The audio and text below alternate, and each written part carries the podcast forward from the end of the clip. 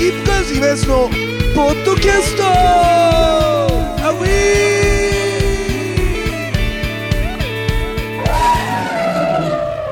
さあというわけでございましてですねスキップカーズイベントのポッドキャストでございますけれどもね、えーちょっと古い話になるんですけどあのーこの間っていうかこの間って言っても去年ですけどねもうちょっと経っちゃいましたけど、えーもうやってないのかなギリギリ。やってんのかな？えー北野武監督のですね首見てまいりまして。ちょっとね期待してたんだよね。で俺武さんのやっぱ時代劇だとやっぱり座頭市があるでしょ、で座頭市俺正直そんなにあの期待してなかった分ものすごいインパクトがあったのとやっぱ良かったんだよね。で武さんってさあのもともとその浅草のあの要するに浅草キッドで描かれてるように深見千三郎師匠に弟子入りしてんじゃん。で深見千三郎師匠ってあれあの人すごくて何でもできる人だったんだよね、うん。だから盾とかも全部できたんだって。だからその盾もえー、とたけしさんに暇な時「おい」っつって「ちょっとちょっと構えてみ」っつってあのやってくれたらしくてだからそれをたけしさんとかもその時からそういう盾とかも覚えてコントの方に生かしてたっていう話なんだよね、だからそれでその立石さんを呼んだんだって座頭市の時に、うん。だけど立石さんの型の型の決まったいわゆる時代劇の映画の型みたいな盾が嫌だったんだって、だからもうあの必要最低限の盾だけにしてあとはもう自分のオリジナルの盾にしちゃってで絵作りから先に考えるからみたいなそのなんかインパクトのある盾とかをなんかやったっつってねやっぱりすごいなと思ったんだけどで今回の首もなんかやっぱ見て本当に思ったのはなんて言うんだろうな。時代劇的なものって撮るのすげえ難しいと思うのね、うん。当然だけどね、うん。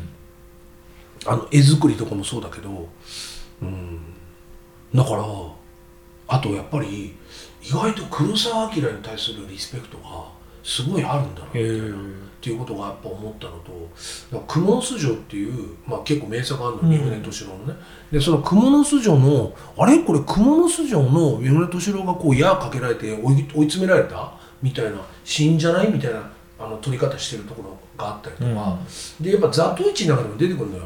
その、えー、と7人の侍を多分これリスペクトしてんじゃないかなみたいな。まあモノクロとカラーの違いがあるから、うんそこの部分はあれだとしてもだからやっぱりその映画の基礎教養みたいなものも事前に分かってて映画ってものをまずぶっ壊して、えーそのその男凶暴につきとうん。3対 4X10 月でソナチネとかの中でなんつうのかないわゆる普通の人が撮るであろうっていう映画のなんつうのかな様式美っていうかそうそういうお約束事みたいなものを全部ぶっ壊してだからすごいなと思うんだけどそうぶっ壊しといてだんだん面白いこともするんだけどオーソドックスなものを取れるようになってくるっていうか、うん。そのちゃんとした普通のどはうん、あの技術的なものを持っている。だから菊次郎の夏とかもそうだけどだから花火とかって現代劇の中ではさ割となんて言うんだろうな。まあオーソドックスって言われればオーソドックスじゃないのかもしれないけど、うん、割とでもたけし映画をずっと見てた人からすると、ああこういう感じのもできるんだみたいな。でそれがまあベネチアでね、いうんまあ賞うんね取って、まあ、あれだけ大騒ぎになるんだけどさ、で今回の首見た時俺はぶっちゃけ正直に言うとやっぱアウトレイジとかああいう分かりやすいものを期待してる人はちょっと違うかもしれないけどあのー北野武映画としてはもう本当にすごい良かったんじゃないかなと。だからね俺やっぱねこの人すげえなって思うけどタイトル「首」じゃん。うん。ね。で要するにさ戦国時代っていうのはさ何が重要って言われたらさ首なんだよね。要するに大将の首を取ってさ、その大将の首があるかないかでさ例えばじゃあ褒美が違うわけよ、うんその首を持ってきた人間には、えーじゃあご褒美が多いです。でも首を持ってない人は少ないです。とか。で人間のその首ってものにものすごい重きを置いてた時代だよね。でその首がないと逆に言うと何が困るかっていうと生死の安否うん。がはっきりはしないじゃん。ね。首があるってことはもうこいつは俺を狙ってこない、はいっていう意味で首を取るってことであの呪術的なものもあるんだと思うんだけどね。その相手の首を持っているっていうことで、だからそそれがなんかその戦国時代を象徴してるよね。その首。で、うん。例えばあー自分たちに逆らった人間を全員晒し首にするとかそういうこともそうだけど何かっちゃ首がこうかかってくるんじゃん。戦国時代って。でたけしさんは多分そこに注目するんだよね。だからその豊臣秀吉の生き様が多分たけしさんはすごく面白いと思ってるんだと思う。そのいわゆる一農民が、えー戦国時代という乱世の時代に、えーどんどんどんどんのし上がっていって、えー一人一つの武将になって、で織田信長が果たせなかったた天下統一をします。で大阪城の乱で敗れるけど自分が亡くなるまでは天下統一してたわけだよね。そういうことですね。うん。うんだからその豊臣秀吉の生き方っていうものとやっぱり歴史上めちゃめちゃ面白いって言われるトピックってやっぱり本能寺の変だよね、ううんん。本能寺の変っていうのは何で起きたんだと。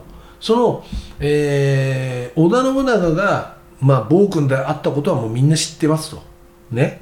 で、えーもうちょっとなんつうんだろうな。狂気を感じるぐらいちょっと行っちゃってる人間だったっていう設定がやっぱりされることが多いじゃん。うん。でその行っちゃってる感覚を持ってるから荻原沢の戦いみたいな無茶ができるんじゃねえかとかね。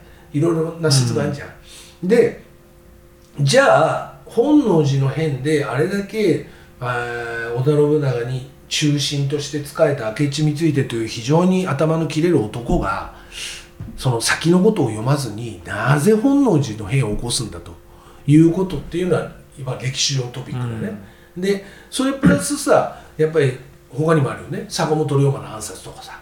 じゃあ犯人誰だ、うん。やっぱり永遠に面白いそのさ話題じゃん、うん。でその本能寺の変を描こう。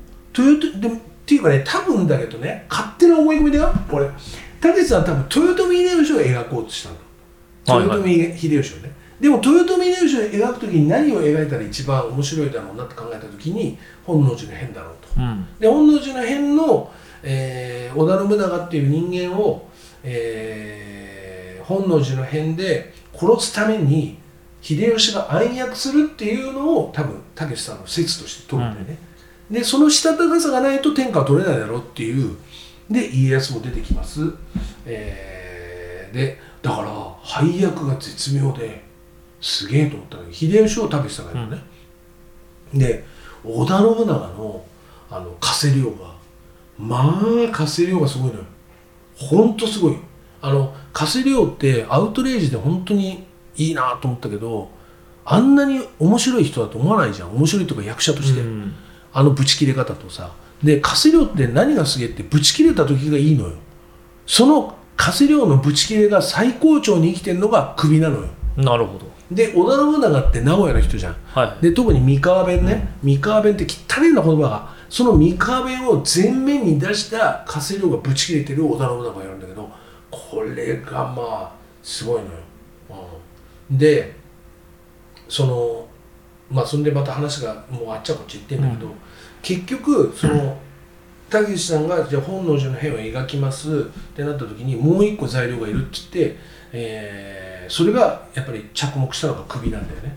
で織田信長の首も見つかってないんだよね。そうなんですよね。問題。確かに。うん。だからそのその結局首っていうものはいその時代が変わって戦国時代の中だと首ってものがどれだけ重要なものかっていうのはさ今の現代人の我々には絶対分かんないじゃん。うん。は？なんでそれがそんなに大事なの？って思うけどその首っていうのは時代が変わった時に権威なわけだよ要するにだから現代にあの首ってものを何かすげ替えるとしたらまた別のものが来るじゃん、ね、権威的なもの、うん。例えば何かすごく大事なもの。金でも金でもそうだし。だから結局のところ時代が変わっちゃったら大事なものっていうのは変化するしそこの部分で自分がどうたその秀吉として自分がどう立ち回っていくかっていう秀吉のスタンスと、えーその時代との流れとっていうのが今の時代とちょっとリンクするっていうかさ、うんなんつうか今の時代の流れでみんながうわーって一目散に追っかけてるようなことを俯瞰で見てる人間秀吉みたいな人間がいてでそこでバカだなこいつらっていうのを俯瞰で見て自分なりに動いていくっていうのは、うんどの時代にもいるじゃんきっと。なんかだからそこの部分のメッセージもなんかあるっていうこととでもう一つ首っていうものを使ったあのね壮大なコントに感じる部分があるの。うん。そのもう首にまつわるコントが羅列されていく感じがあってちょっとこれもね見てエビちゃんにも見てもらうとちょっとわかるかなと思うんだけどそこの部分もそれが強烈なラストシーンにつながってくんだけどだからやっぱりその北野武っていう監督のまだまだその底知れないあ力みたいなものがやっぱ首見てすごい思ったんだよね俺ね。うんでいいか悪いかで言うとそこもう超良かったっていう絶賛なのかっつったらうーんって首をかしげる部分があるのにでも23日するとあれちょっともう一回見よ見ようかなみたいな。なんかね、ちょっとね、今回の北野武映画って不思議な感じなんだよね。なんか、武さんのもう一回見たいなって思う時って、なんか、結構すぐ来んのよ。アウトレイジとか、ザトウイチとか、えー菊池の女とかもそうだったの俺。なんか、もう一回見に行こうみたいなのがすぐパッて来る感じがあるんだけど、キッズリターンとかさ。でも、なんか、今回のは、ちょっと間を置くのよ。ちょっと間を置いて、あれ、ちょっともう一回見た方がいいんじゃないかな。もう一回見ないと分かんないんじゃないかな、みたいな。うんなんか不思議な面白さっていうかだからさ